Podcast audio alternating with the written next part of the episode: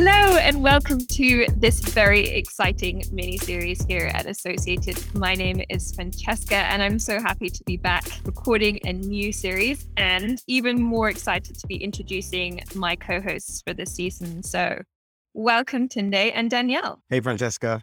Glad to be back. And as you were saying, we've got a new face here at Associated. We've got Danielle. So maybe Danielle, be cool for the listeners to hear a bit about you. Yeah, totally fine. So Hi, Danielle. Right now, I work at the Blueyard team, which is a Berlin and, and New York based VC fund. Prior to that, mostly had uh, product roles and worked at a later stage VC, originally from Atlanta to Jamaican and British parents, and really excited to be part of the team. Danielle, we are so excited to have you on the show, and I can think of a million and one reasons why that we want to have you on, not least because of your beautiful American accent. but perhaps turning the tables on yourself. Why did you want to join Associated for this season? Yeah, first of all, because I love people saying that my American accent is beautiful. I don't really hear that too often. So, uh, surrounding myself with other accents and being the exciting one is something a little nuanced. But I think outside of that, really excited about the way that we're doing this podcast, which I thought was a little bit innovative. So, we have a little bit more of a documentary style format as the way that we've been describing it. So, we have a plethora of different voices from founders to VCs from the US as well as Europe. And we're getting the ability to, you know, weave a lot of those voices together to form a narrative and be able to ask a lot of pretty deep questions and then get to have the kind of in real time comparison of one person's perspective to the other, which I thought was really exciting. And, and hopefully, from a listener's perspective, too, it's also quite interesting to hear the kind of mastermind of this entire thing has been Tunde, and he's been kind of came up with the idea. He also has been gracious enough to narrate the first episode. So, um, you know, always also want to hear from you, like what was exciting to you, and then how are we going to be structuring this going forward? Yeah, so really excited to be able to kind of bring this to, to everyone. We've been working on this over the past few months, interviewed 12 plus VCs from across the ecosystem. And so what we have for you is seven episodes around the kind of influx and impact of American capital into the European ecosystem in kind of a documentary style. So covering topics ranging from how will collaboration and competition work in the market to why they're coming now and how people structure their funds. The episodes will be coming out every two weeks and there'll be seven of them in total. But really the, the core motivation behind this was a desire to really demystify um, or to dive deeper into topics that we often as like VCs talk about within our partnerships, within industry events, etc., but don't really get that much discussion in the public eye. So really excited to be bringing episode one to you right now and it begins. Enjoy. Without a doubt, the European venture landscape has changed over the past few years. In 2021, over $100 billion was raised by European startups, more than 10 times the amount raised six years previously in 2015. Not all of this new capital has come from local sources. In recent times, we've seen multiple international funds setting up shop in Europe.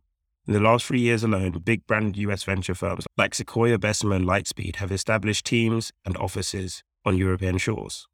Moreover, investors and founders alike report increasing levels of activity and interest from US funds, even those without physical presence on the continent.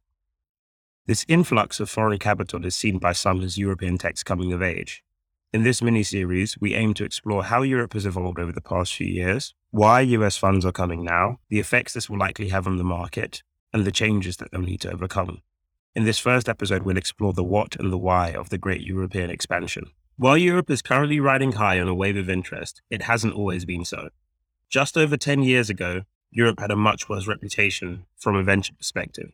I remember when I was thinking of joining Balderton, I asked several people for advice. That's Harry Briggs, a managing partner at OMERS Ventures, a North American fund. He launched OMERS' European operations in 2019 after 10 years as a venture investor, having started his career at Balderton in 2009 when I asked someone who worked at Cambridge Associates, they advise a lot of limited partners on which funds to put their money in. They basically said European venture is a backwater. There aren't really any good funds. No one makes money in European venture. Index is pretty good. Accel, okay. Most of the other funds are not really going anywhere. Balderton seems decent, still too early to say. A lot of people had got burnt putting money into European venture. This sentiment that Europe wasn't the place to be for tech startups was not just limited to LPs. Just 10 years ago, it wasn't uncommon for European founders to move continents in search of capital. When I joined venture in, in 2010, initially with Atomico, very few people wanted a career in venture in Europe. And most of my friends who are entrepreneurs left Europe to go and start their businesses. That's James Wise, a partner at Balderton Capital, one of the oldest venture funds in Europe. Balderton is primarily focused at the Series A stage and has invested in companies such as Revolut, Depop, and Darktrace. In fact, uh, so my closest friend, Hiroki, who uh, is CEO and founder of GoCardless, they went to Y Combinator initially out in the valley because they felt that although they were European and building a European based business, because their product particularly suited the European market, that they had to go to YC in order to get the expertise and funding uh, uh, and talent they needed to grow. In lockstep with this was the fact that the region had relatively few successes versus the US or China. Here's Harry Briggs again. In the 90s and the noughties, hadn't produced that many great companies. There was Betfair, there was MySQL, there were there was Just Eat, I guess. R- really, not not that many great companies. Sorry, I mean, skipping the most obvious of Skype. And this lack of success was not lost on LPs. LPs or limited partners are the people who invest in venture funds. It took 39 months for us to raise our fund. That's Hussein Kanji, a partner at Hoxton Ventures, a European seed fund which was an early investor in several European success stories, such as Deliveroo and Darktrace, both of which have gone public. Here he is talking about the process of raising Hoxton Fund 1 in the early 2010s.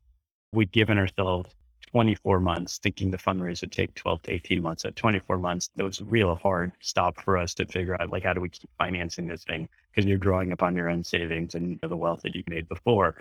But sunk cost, the fallacy is, you know, it is a fallacy, right? So it, usually people don't think about sunk cost the right way and they continue to plow on. And if you've spent two years of your life trying to do something which you're failing miserably to do it, i.e., raising the fund, one thing, the rational thing to do is to walk away and then go do something else the irrational thing, which is usually what you end up doing, is to say, God damn it, I'm going to go figure out a way to go make this thing happen.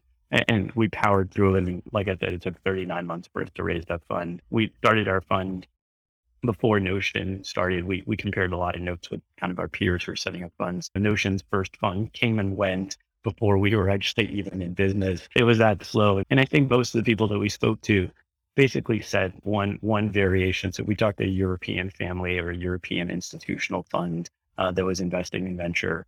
The history of losses in Europe and the history of venture funds that simply did not make money in Europe was so long that they said that this was never going to work. And so they weren't, there wasn't very much conviction about Europe. And then when you talk to someone who's a little bit more open minded, the other question that you would usually, so you basically want me to pay, this is usually a family office, you want me to pay you to gamble away my money uh, on, on startups. So that was the European context. The American context was we understand venture. We just don't think it works at all in Europe. And the best in class funds, Benchmark and Accel, if common set up there and they've had terrible returns. So what makes you think that you guys can do it any differently? This negative sentiment extended not just to American LPs, but also to American funds themselves and how they viewed European startups. So I was one of the, um, I think, the first founder in Germany that ever raised funding from Sequoia. Christian Reber is a German serial entrepreneur. He founded Sequoia backed Wunderlist and currently runs Pitch, a venture backed startup that has raised over $80 million in its last round from funds like Thrive, Tiger, and Lakestar. I felt super proud and honored to be backed by such a prestigious firm from the US. And I, I did ask the Sequoia team at that time, like, why do you never, why don't you have an office in Europe? It's like a, it's a thriving ecosystem. Lots of new companies are being created. And I remember that the person I spoke to took out a napkin and drew, drew a chart. And he drew, like, he, he told me, like, look, Christian, there are three really interesting markets in the world for venture. One is the United States. He drew a long line, and this is the total market cap of all technology companies in the United States. It's massive. Then here you have China, the second really relevant market. And he drew the total market cap of technology businesses in China. It was even bigger, I think, at the time. And then he drew a dot for Europe, and this is the total market cap of all technology businesses in Europe in comparison to those other markets. And I was like, really? And I guess at the time, yeah, there just weren't that many interesting, innovative technology companies in Europe. In the last 10 years, Europe's standing in the startup world has changed significantly. No longer seen as a backwater, the European ecosystem is the place to be. European tech has become fashionable. Here's Zoe Chambers, a partner at Frontline Ventures, a fund with two distinct strategies. The first of which focuses on pan European pre seed and seed investments, and the second focused on backing American companies and helping them as they cross over into Europe.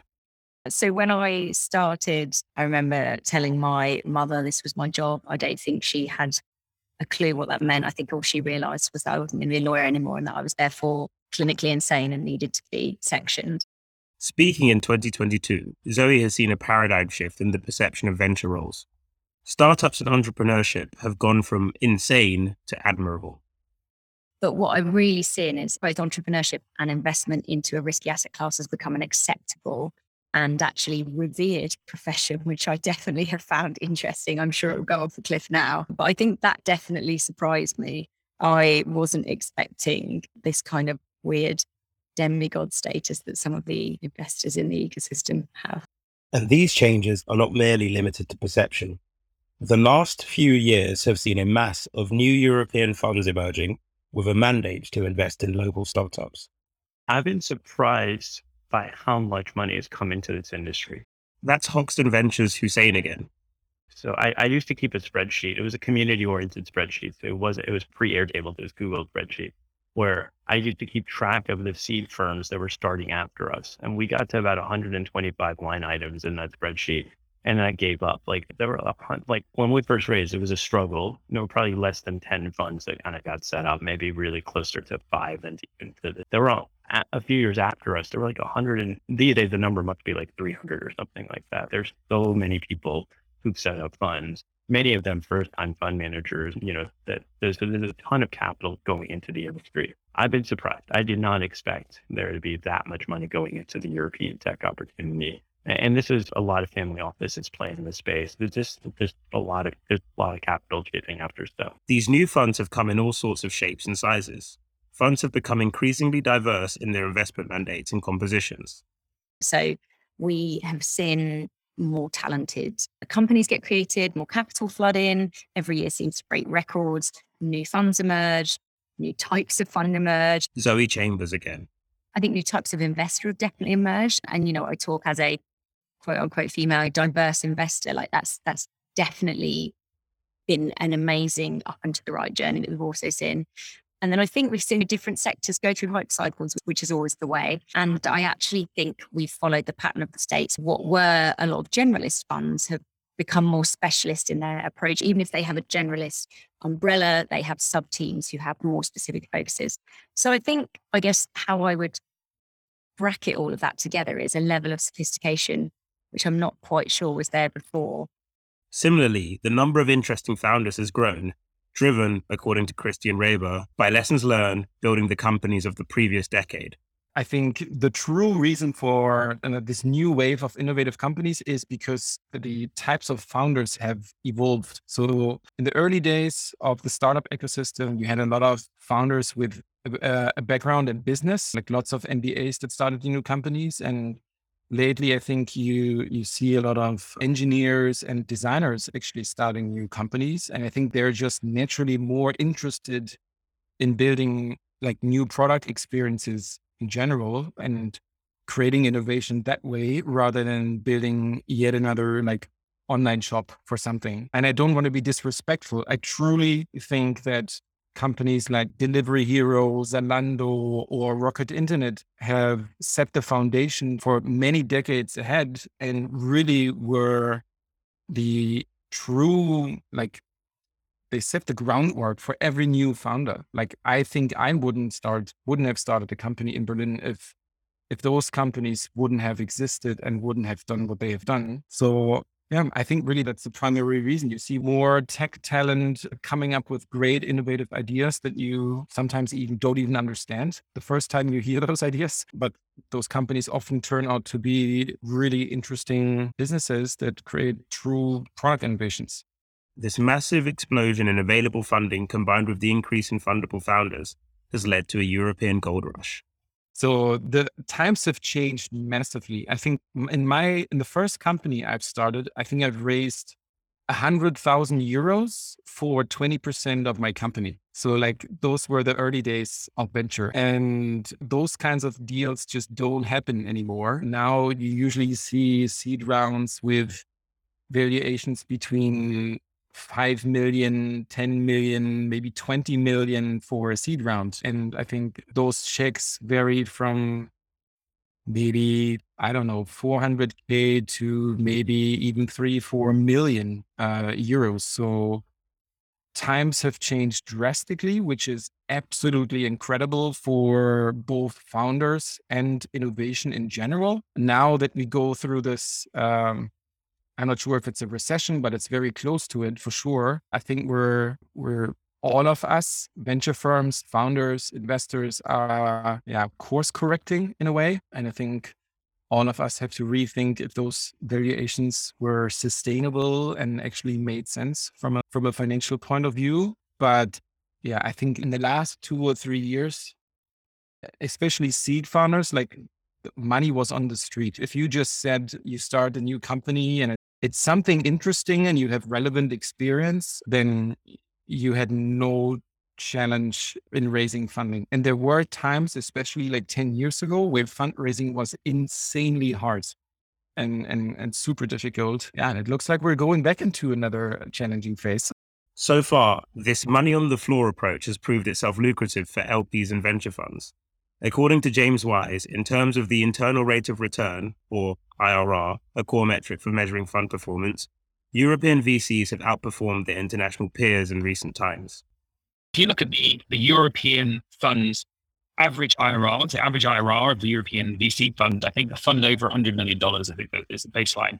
It's higher in Europe than it, than it has been in the US and China over the last five years. Uh, and over the 10 year mark, Europe's overtaken China and catching up with the US as well. So fundamentally, it's a great place to invest and has been a great place to invest over the last decade. This has attracted more interest from LPs and international funds alike. I did not expect there to be that much money going into the European tech opportunity. Hussein Kanji again.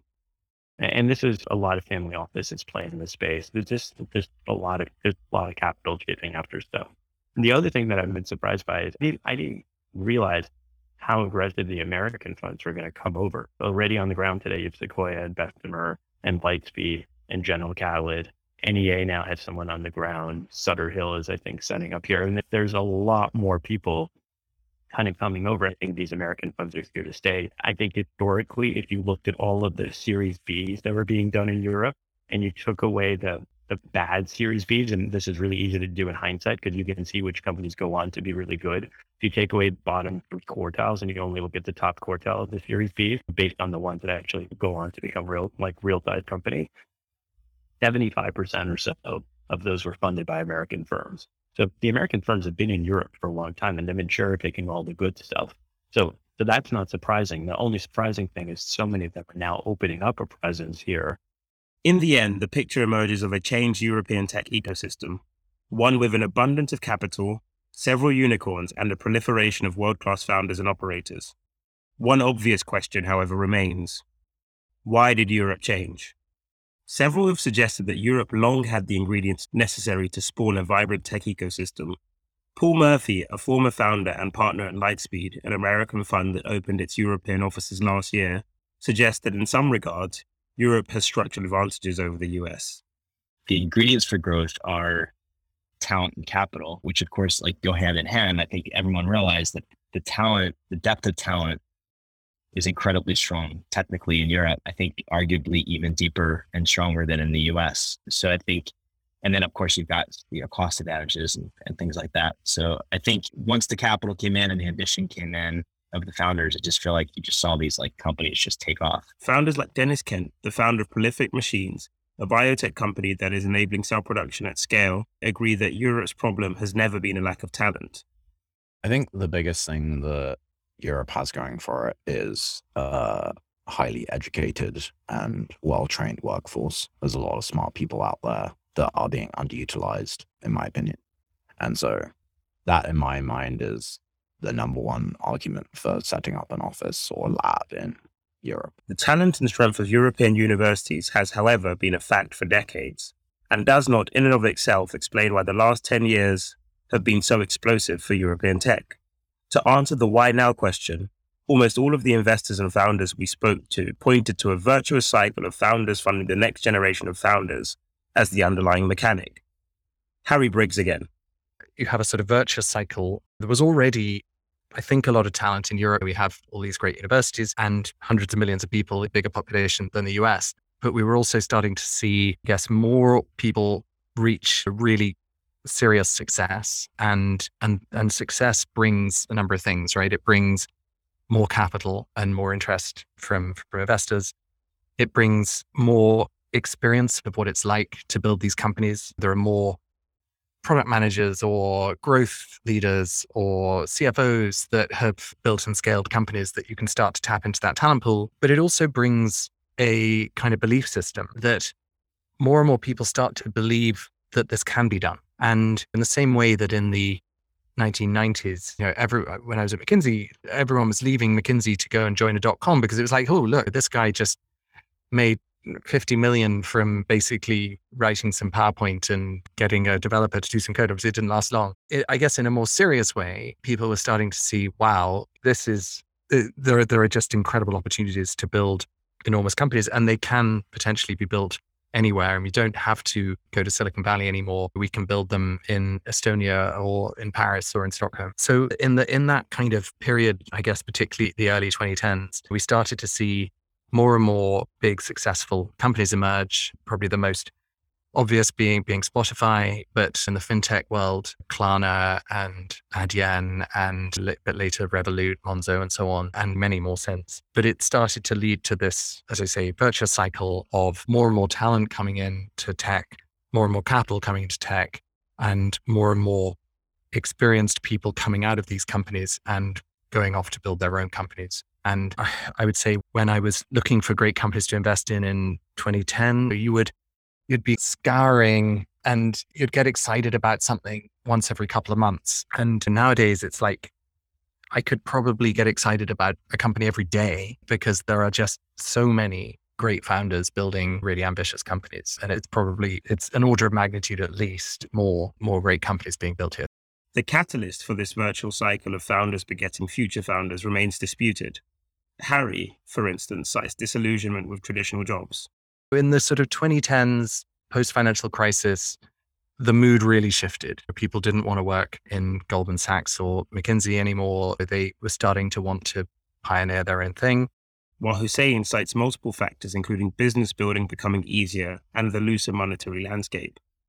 The platforms are becoming much more global. It was much easier to build a European company in 2012 or 11 than it was in 2006 or 7 because you had Facebook, you had Google, you had Twitter, you had the App Store, and, and those level the playing field dramatically for European companies. We also didn't expect we're going to be in such a loose kind of you know monetary policy world where there was so much capital going in, which would inflate a lot of this stuff up. It's a good it's, it's good to be a venture person riding that up as long as you're exiting near the top before before these things kind of change. But I think all of this kind of stimulus that went into the markets ended up finding its way to the tech economy. And then the fundamentals just got that much better. Other factors as abstract as politics may have played a role in bringing a side of talent to Europe. I think the the reason why that happened um, or why that happens right now goes a long time back. Pitches Christian Reber again.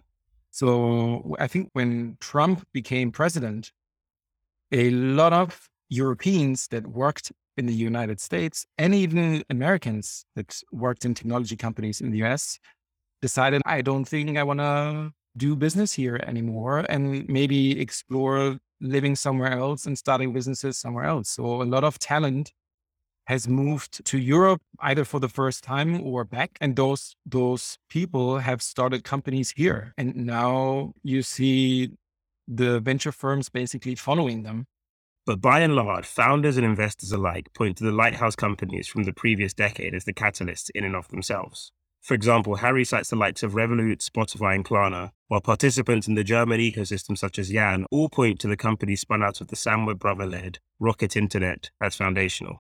There's a tribute to be paid to the Samwers because I think they really kickstarted the ecosystem.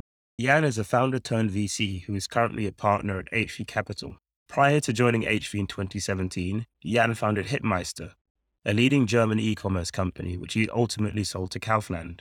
Following that, he joined Wooga, a mobile gaming company, helping it scale from 30 to 300 employees and grow to generate almost $100 million in revenue a lot of people who built startups later went through the Oliver School of Management, which you can argue with, but it tends to get things done. And in the beginning, it was obviously predicated on finding ideas which work in the US and then exporting them to other countries, which means Europe, but also means Africa, Southeast Asia, and so on, which is, I think, often harder than it sounds. It laid the basis.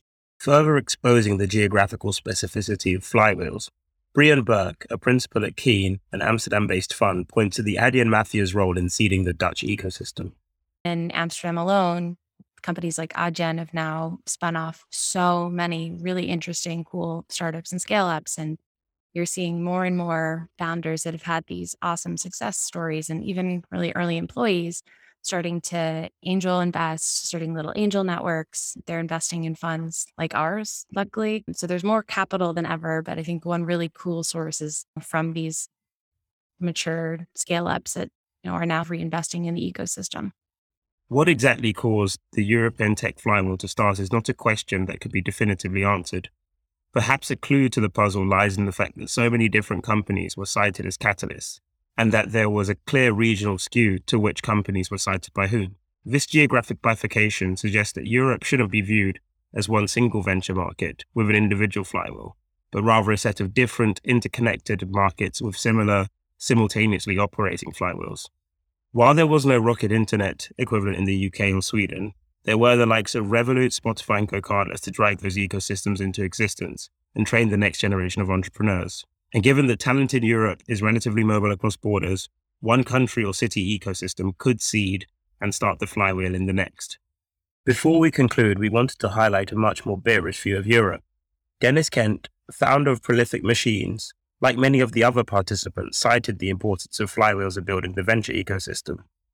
These things snowball. Like what's happened in the Bay Area is a very clear example of it, where there was this initial wave of success and then a bunch of founders became extremely wealthy and then most of those founders reinvested their money into more startups which then created more founders that were extremely wealthy that then reinvested their money and this wealth creation drew in more VCs into the area, which drew in more talent into the area. And then because there were more talent, then there were even more VCs. And this whole thing just snowballed. And now Yes, I can't throw a rock without hitting like a CAR T cell company. He, however, differs from our other guests in that he doesn't believe that this has happened in Europe yet.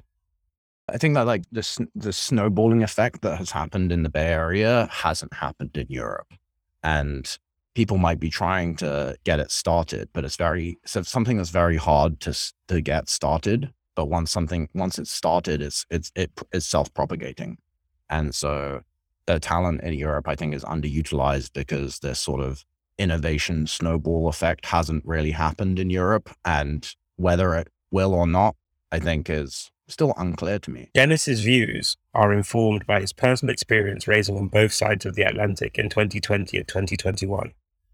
I was interested in starting the company in the UK and I spoke to an accelerator in London.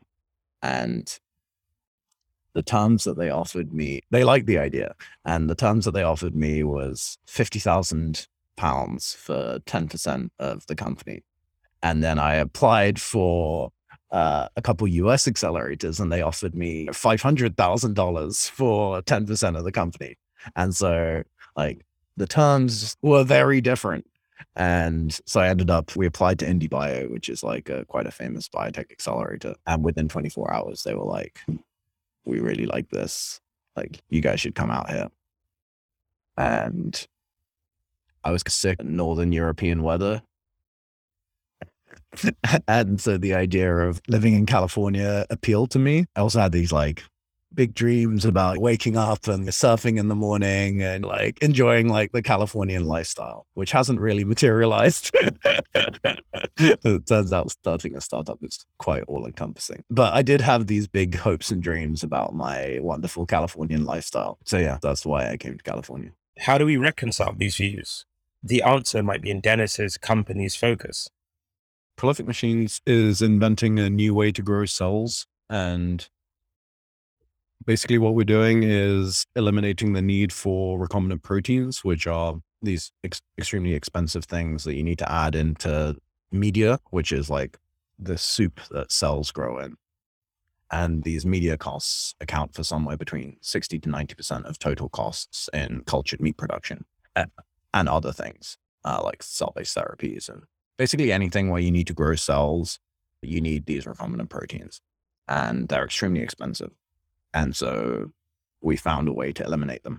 While Europe has generally become far more hospitable for founders, several investors expressed the sentiment that funding for deep tech companies in Europe remains lackluster.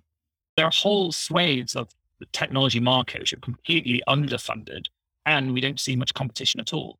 James Wise again having a differentiated thesis really makes a difference to your returns. And as we think about the areas that we really want to invest in, so from changing our food supply, using software to change our food supply chain, to decarbonize our homes, to reinvent the way we think about organic chemistry and applications of synthetic biology, all the way through to deep applications of machine learning in new segments, whether it's construction or advanced materials. These are all areas where we've got theses in house. We're working on those theses in house and developing them. And I feel like in the long run, that's going to be our and continues to be our area of differentiation. HV Xian proposes a structural argument to explain Europe's relative skittishness around deep tech. I think one thing you have to remember is that there's still, if you look at Europe versus the US, but especially Israel, there's probably a, depending on the country, three to 10x gap in the amount of venture funding available. And I think then the venture funding goes to the easiest investments first on a macro level versus going into the uh, maybe a little bit crazy risk return ones, which I think is a pity. And then on the other hand, I think there is also, and it's reflected in the first statistics, there is a lack of patient European capital. And for example, talking about decarbonization, we see good stuff coming out of universities, but a lot of it is I'd say three to five years from a technology readiness level, three to five years before commercialization. Meaning, if we have a 10 year fund time, even if we invest on day one, it will always lag behind, behind the SaaS and the consumer startups. And that's why I believe there's then also funding missing, either grants or philanthropy, etc., at the earlier stages before things become VC compatible. To summarize, it seems that the flywheel hasn't quite turned enough times to reach deep tech in Europe. European tech has clearly changed a lot in the last decade. Working in and around startups has gone from marginal activity to mainstream career choice and potentially something people look up to. European startups as an asset class have gone from being overlooked due to their lackluster returns to outperforming the returns of the most mature venture ecosystems. While there still is room for development in terms of total funding available, and in riskier areas like deep tech, the establishment of virtuous cycle powered tech ecosystems across European cities has led to global attention. In particular, attention from American funds who just a few years ago considered Europe little more than a backwater. In the coming episodes of this mini series, we will unpack why the American funds are coming now, the effects this European gold rush will have on the ecosystem for both incumbent funds and founders, and the unique difficulties launching in Europe entails. Thanks for listening.